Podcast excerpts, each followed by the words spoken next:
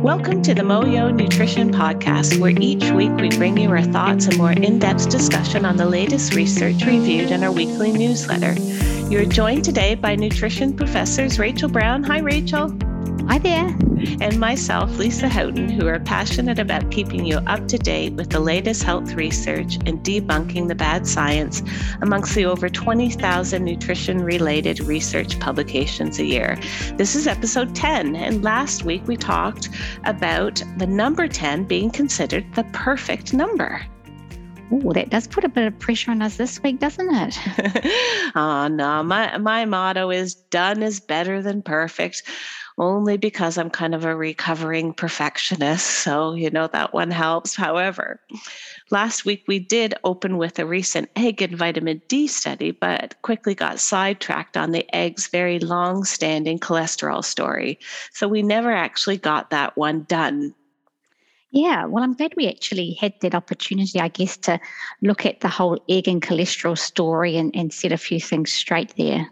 Yeah, me too. And you even got that opportunity to mention your academic crush there, Rachel, Ancel Keys, pulling him out from under the bus. Yes, poor old Ancel Keys. And I think we, we should really put aside a future episode to discuss his whole saga. Yeah, I think that would be super interesting. But for this week, we decided, yep, yeah, let's go back and um, discuss that vitamin D and egg story. Yeah, and I think it's really good timing, I think, as we head into those darker days of autumn and then winter here, at least in the Southern Hemisphere. Yeah, and this study did catch my eye um, because we do indeed take that hit to our vitamin D status over the winter. Um, New Zealand sits at a latitude between 34 to about 47 degrees south and, and that's very similar to a large portion of the US and Europe if we flipped ourselves onto the northern hemisphere. So given that our endogenous production of vitamin D, so it's the vitamin D produced in our skin, does require UVB exposure from the sun, the decline of those UVB rays in the winter and the shorter days and the cold weather mm-hmm. leads to less sun exposure on the skin. And that definitely affects our opportunity to make our own vitamin D. Yeah, true. And I think that's about the time of year now that I have to retire my bikini or, or at least my swimsuit. yeah, you and the rest of the New Zealand population. Mm. So, from a population standpoint, we start to see declines in vitamin D status from those summer highs. And then the decline starts to begin in autumn and, and hits a, a real low in late winter and spring. And what about the different regions? What kind of differences in vitamin D status do we see there? Well, yes, my North Island girls, if you could escape Dunedin here in the South Island for your North Island paradise, you would have higher vitamin D status throughout the winter months um, all adding to the list of reasons why I should be there all year round, I guess. yeah. And there's several other factors that, of course, come into play with vitamin D status, including skin color. So the darker your skin tends to be, then the lower your vitamin D status, as you would require more sun exposure time to produce that same amount of vitamin D as a lighter skin individual. Okay, so is that because of the higher concentration of melanin pigment in the skin with those with the darker skin color? Yeah, exactly. And that melanin actually acts as a sunscreen. So it hmm. filters those UVB rays. Okay. So, how low do we go in wintertime? Well, as a population, our mean vitamin D levels, which we, you know, when we say the biomarker for vitamin D and measuring it's serum 25 hydroxy D. And that biomarker does drop by about 25 to 30 nanomoles in the wintertime, so at its low.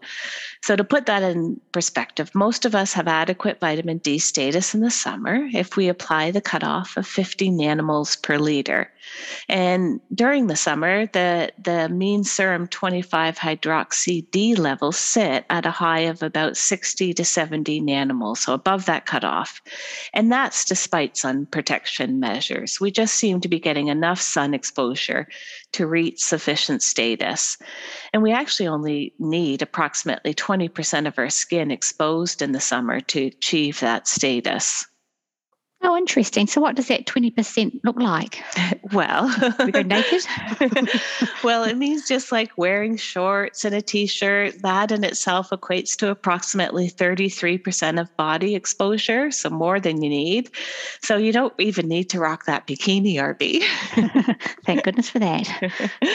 but by the spring, the, the mean population level, so they've been falling all winter. By springtime, they hit their low at about 36 to 40 42 nanomoles per liter.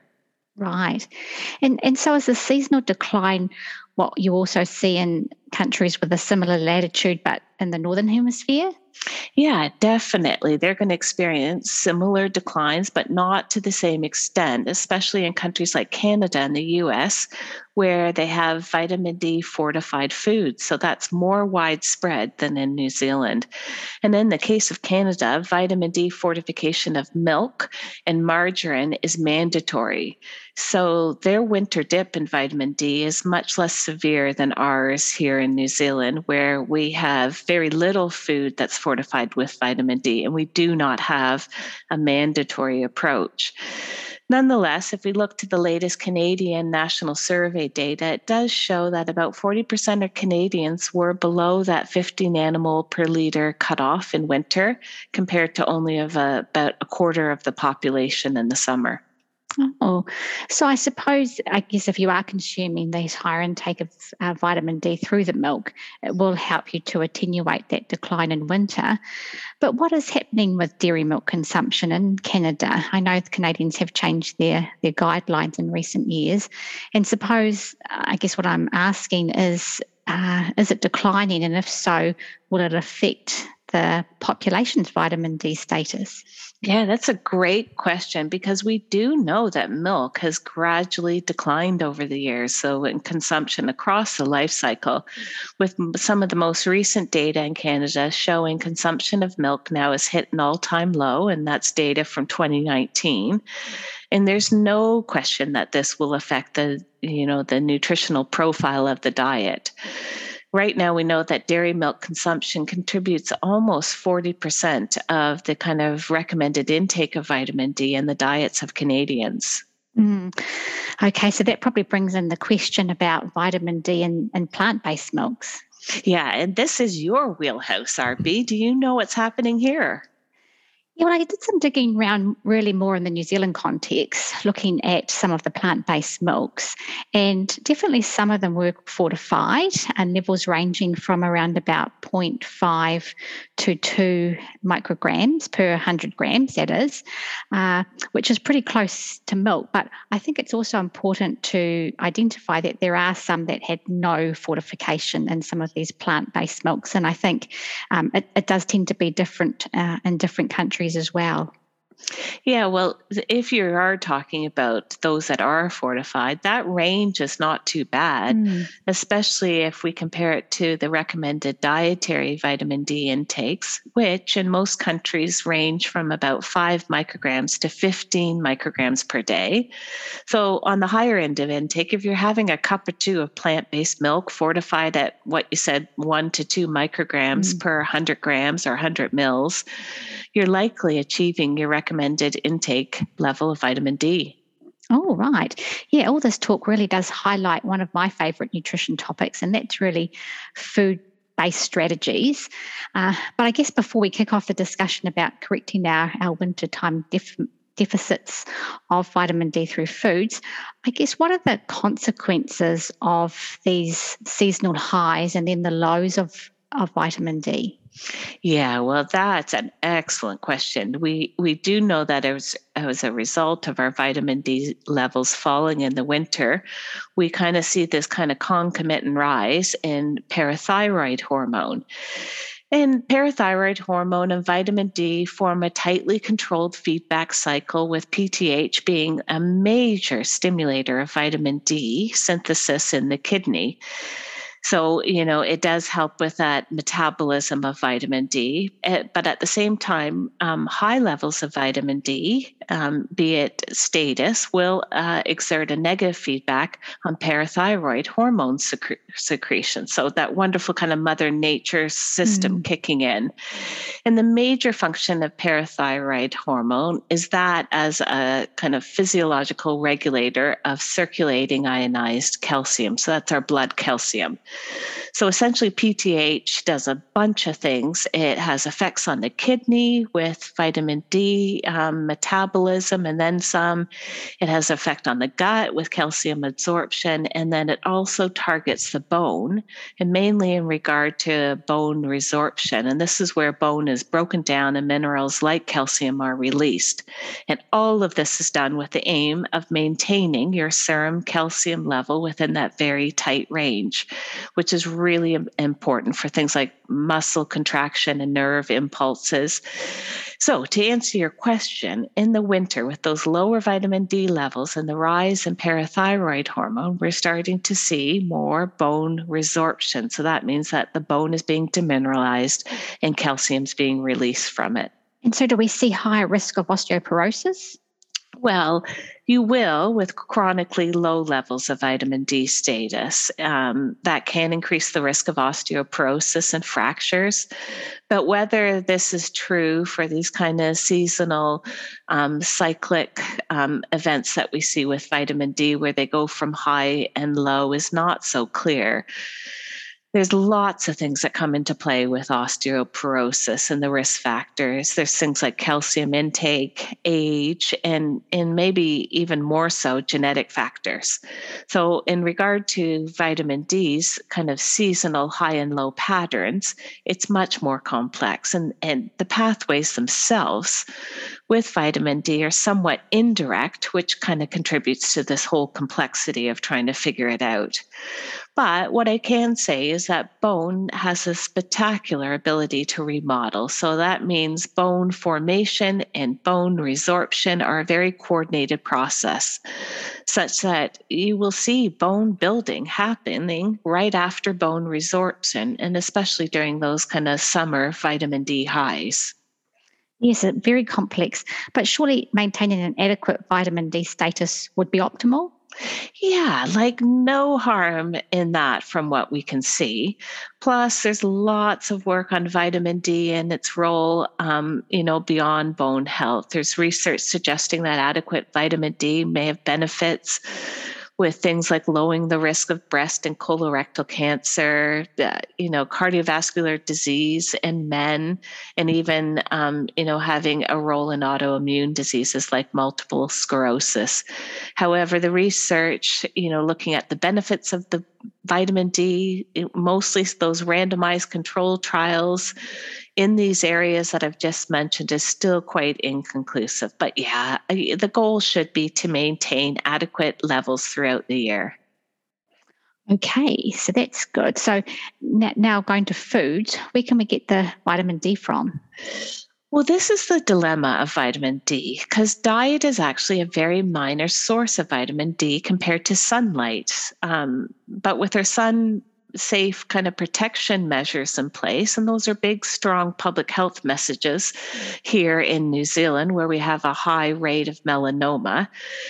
Our dietary recommended in, our, our dietary recommended intakes for vitamin D, they basically assume that we're getting very minimal sun exposure. So without sun exposure here in New Zealand, we have uh, an adequate intake level that's recommended at five micrograms of vitamin D. And now I have to say this is quite an outdated recommendation because the Institute of Medicine that sets it for US and Canada, um, they've reviewed it more recently than New Zealand, and they came up with much higher recommended intake levels, setting an estimated average requirement at 10 micrograms and a recommended dietary allowance at 15 micrograms. So that is much higher than um, New Zealand, that still sits at five. Oh, interesting. So, with recommended intake levels in mind, what foods are naturally high in vitamin D? Yeah, so only a few, mostly being oily fish like salmon. So a 30 gram serving of salmon will provide about four to five micrograms of vitamin D. So a good hit of vitamin D. Other fish like mackerel is quite high in vitamin D, and then down to something like tuna. And, you know, if you're into eel, and I always have one oh. or two mm-hmm. guys in the class raise their hands when asked if they regularly consume eel it's also really rich in vitamin D, about 50 micrograms of vitamin D per, uh, per serve. But really, after the, the oily fish, excluding the eel, eggs are your next best natural source of vitamin D. Yes, and in our newsletter, we do have a link to the NIH ODS Health Professional Fact Sheet, which was pretty extensive in the tables listing the vitamin D content of the um, different foods. Okay, so give us the lowdown on eggs and vitamin D. Yeah, because I guess at this rate we won't actually get to that study again. Okay, so a study last month was published in the journal Nutrition from a research group at Deakin University in Melbourne, Australia. So, for those that don't know where Melbourne is, it does sit at about 37 degrees south, which is a very similar latitude to Auckland here in New Zealand. And then, if we flip it to the northern hemisphere, we're looking at a, a similar latitude, so something like Santa Cruz, California, which sits on the 37th parallel. Oh, okay, that's really handy, especially for our Northern Hemisphere listeners. Yep, we love our Northern Hemisphere listeners, those more North Americans, especially our Canadians. Mm. Hi, Connie. Hi, Connie, if you're out there listening. so, the researchers of this study did ask the question about whether consuming eggs regularly in the winter months would prevent that decline that we see in vitamin D status. Okay, so I guess that really does make me wonder uh, how much vitamin D is in an egg, and then so how many do you have to eat? Okay, so as I mentioned before, eggs are one of the few natural sources rich in vitamin D, and they contain two forms of vitamin D. They contain vitamin D3 and 25 hydroxy vitamin D and that latter one 25 hydroxy d is you know potentially up to five times um, the relative biological activity of vitamin d3 okay so i think it is important to acknowledge there are different forms of vitamin d in food yeah, definitely. And and vitamin D3 is the form that humans make endogenously in their skin. I do have to remind everyone that's not the biologically active form. That form does have to kind of head off to the liver for hydroxylation, where it's converted to 25 hydroxy D3. That's that biomarker we use to measure vitamin D status.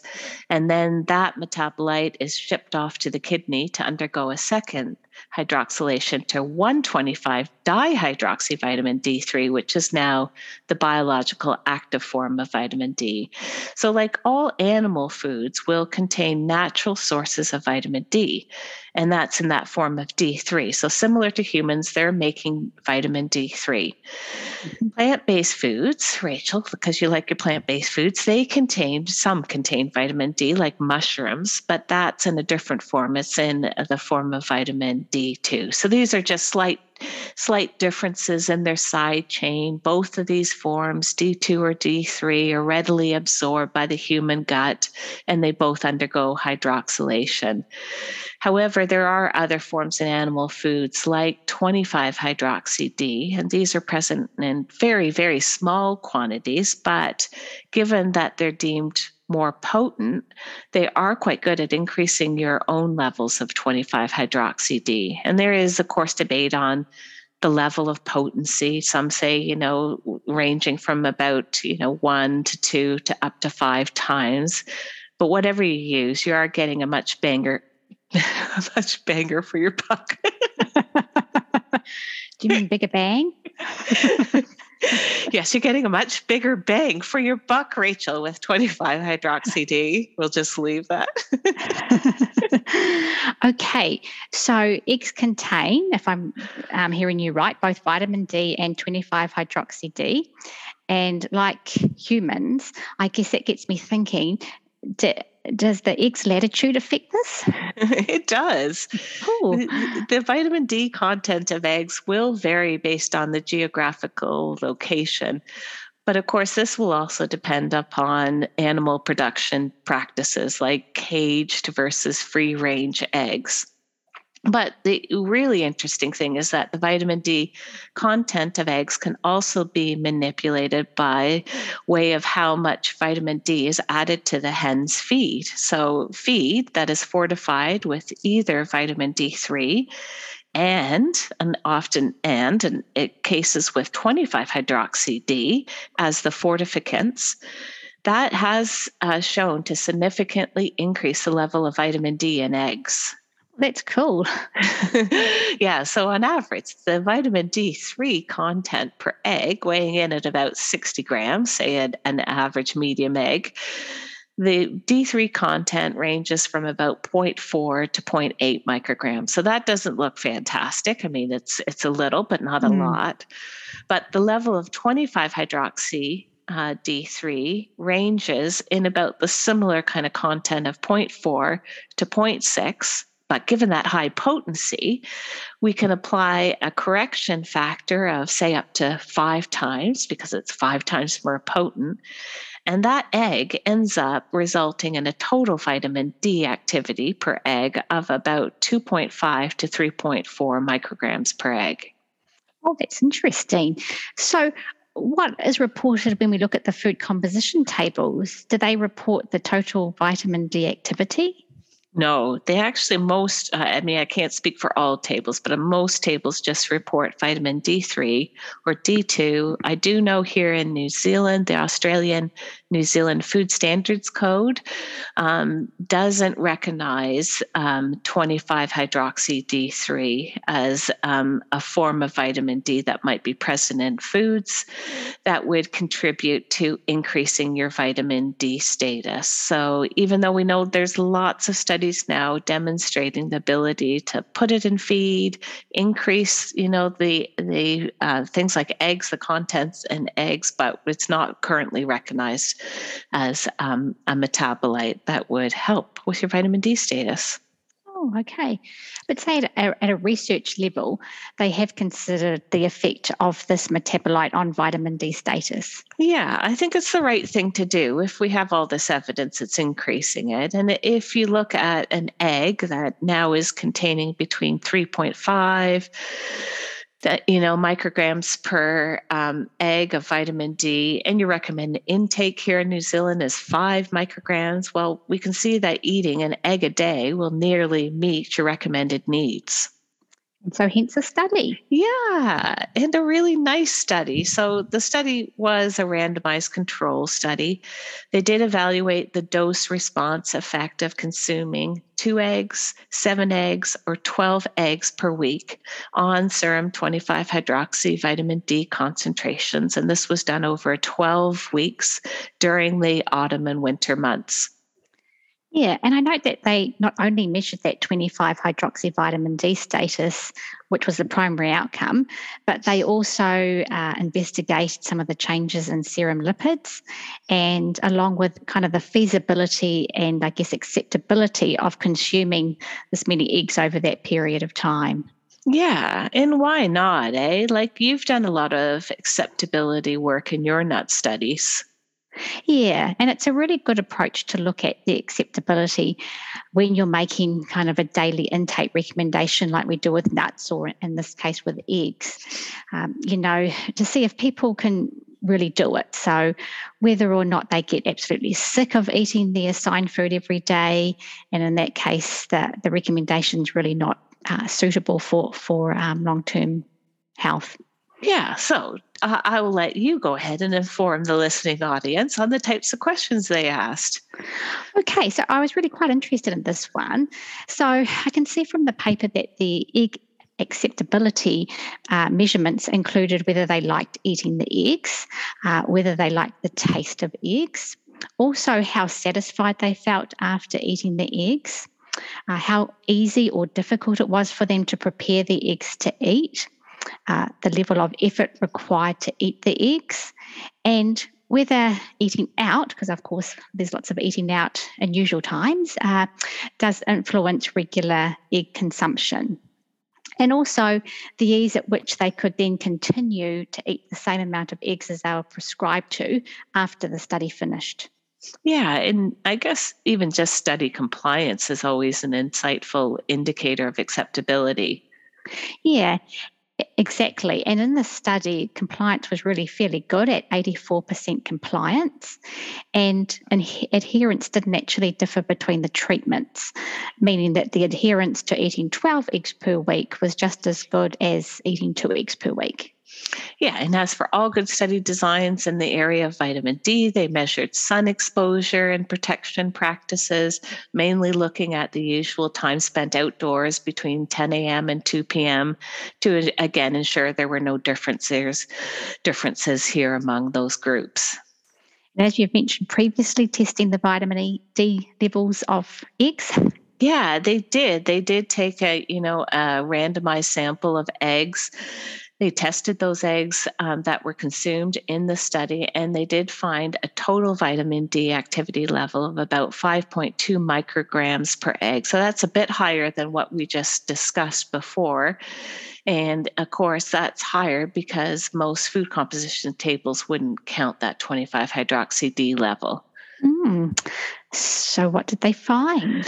Well, they found that eating seven or 12 eggs per week worked. So, specifically, participants that consumed only two eggs per week, and they called those the kind of control group, they experienced that decline in serum 25 hydroxy D um, over that 12 week period. And it, it was on average a reduction of 29 nanomoles per liter. So that's similar to what we see here in New Zealand over the the winter months. Yeah, spot on. Uh, you know, it's actually a, a, tiny bit higher, and there was some discussion that the authors um, highlighted the um, COVID nineteen having an effect on the study. So people were probably a little bit more housebound mm. than they would have been in usual times. But yeah, it's very similar. And then if we look to the participants that were eating the seven and the 12 eggs per week, well, they also experienced a slight decline, but it was non significant, their decline, and their reduction was about seven to eight nanomoles per liter.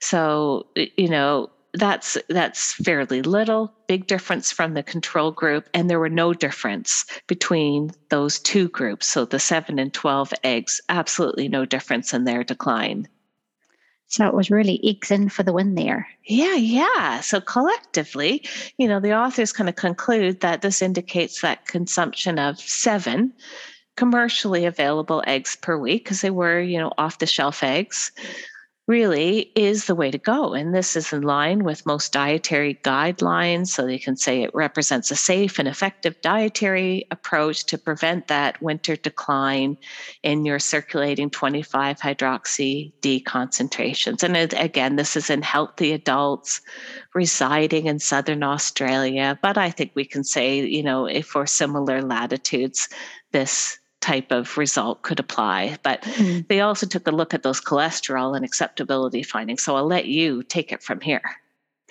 Okay, so it's probably important to firstly point out that the study wasn't powered to detect differences in blood cholesterol concentrations, but interestingly enough, there were actually no statistically significant differences uh, in cholesterol concentrations, and that's the different types of cholesterol um, between the different egg groups.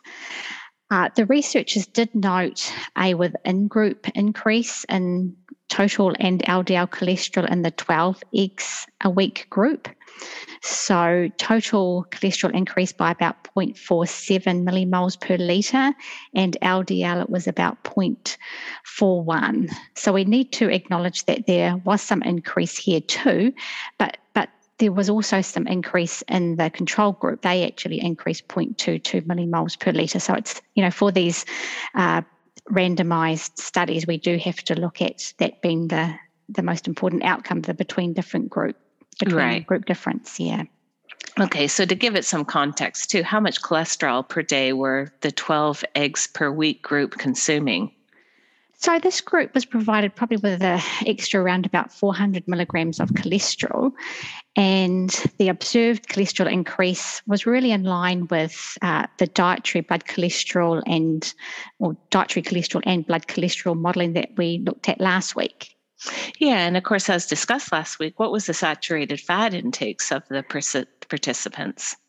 Yeah, and this is important because we know that the saturated fat really does have the bigger increase on our blood cholesterol levels than does dietary cholesterol.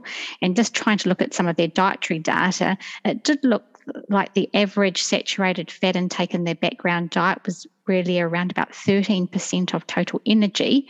So that is a little bit higher than what's recommended. So we do recommend less than 10% of total energy should be from saturated fat. And so it's probably likely in this group that a reduction in saturated fat to the recommended levels is probably likely to have a, a cholesterol lowering effect, which would outweigh any of the hypercholesterolemic effects that we do see with eating the eggs. Excellent. Yeah, I'd encourage anyone to go back to that um, podcast from last week because uh, and listen to some of the evidence over the years that have accumulated in this area. So, what about the acceptability results? Yeah, well, overall, participants really rated highly that they, they liked the eggs uh, in terms of their, their taste, and also that it wasn't too difficult or too much effort to actually consume their prescribed dose of eggs. Yeah, and they could cook them any way I noted. It could be fried, it can be scrambled. Yeah, so that makes it handy as well. Yeah. Yeah, and it, all great news to me because I am a vegetarian who does consume eggs. And in fact, I'm in the 12 eggs per week group at least. So I'm feeling pretty good about my vitamin D status. Yes, it should be right up there. And and yeah, we don't ever uh, like to uh, designate a food as a superfood, but I think eggs are one of those foods that comes pretty darn close. Um, and as we mentioned last week, they're also a great source of protein. They have that high satiety index, so make me make you feel fuller. They contain uh, the fat soluble vitamins, like we've just discussed vitamin D, but also vitamin E, and of course, uh, some of those essential fatty acids. So, this whole area of fortified foods, um, you know, has led to increases in other vitamins and minerals like folate and selenium, as well as omega 3 fatty acids. Yeah, a lot of work going on in you know kind of the poultry area, looking at increasing these levels in eggs with other vitamins and minerals, and and I think you have to mention too that eggs are among the animal foods which have the lowest carbon emission due to the feed conversion rate, making them a more environmentally friendly food choice when it comes to food from animals. Yeah, so I'm the perfect food to profile in the perfect episode 10. Lisa, you must be thrilled. okay, well, what a perfect note to end the show. well, that's it for our episode for today. Thank you to everyone for listening in. All of our discussion and study links can be found in our weekly newsletter, which is free to anyone who wants to subscribe. And you can go to Moyo Nutrition at our Instagram or Twitter account and receive our newsletter using the link. And to keep up to date, make sure you follow us here. And if you've enjoyed the episode, please consider sharing us around. We'll be back next week with episode 11, where we'll be talking about what, RB? Well, uh, a few weeks ago, there was the emergence of, or the, the hype around the emergence of potato milk. So I thought that it would be a good opportunity to maybe take a, a deeper dive into different plant based milks. Excellent. Well, until then, have a great week, everyone, and stay evidence based.